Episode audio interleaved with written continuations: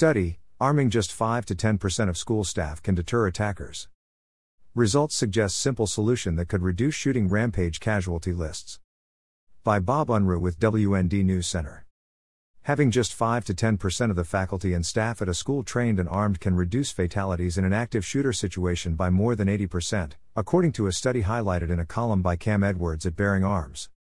The issue is a hot topic these days following the mass killing of 21 at a school in Uvalde, Texas, an attack that remains under investigation over the fact that police officers were on the scene, but apparently delayed entering the room holding the killer and many victims for an extended period.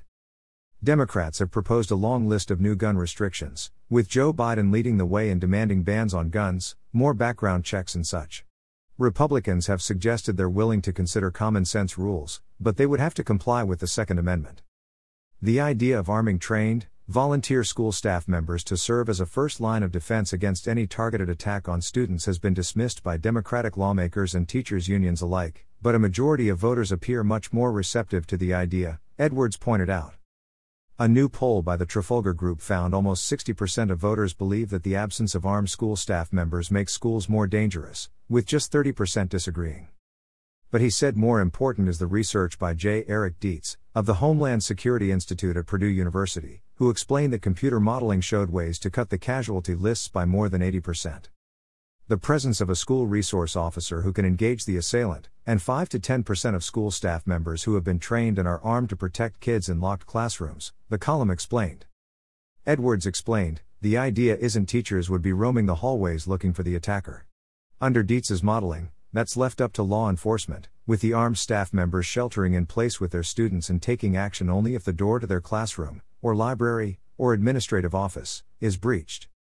The column pointed out that despite the expectation of significant results, many educators want nothing to do with it. His column quotes Jordan Armstrong, who has taught in Michigan for 15 years. I went to college to become a teacher, not a law enforcement officer. Edwards pointed out, even if every gun in the United States was banned tomorrow, that wouldn't get rid of the problem of determined killers arming themselves and targeting innocent human lives. But we're also not going to ban every gun, or even every modern sporting rifle, and not because lawmakers are putting profit over people. There are simply tens of millions of Americans who don't believe that criminalizing the right to keep and bear arms is constitutional or effective at stopping violent predators, cold blooded killers, and deranged individuals from carrying out their crimes.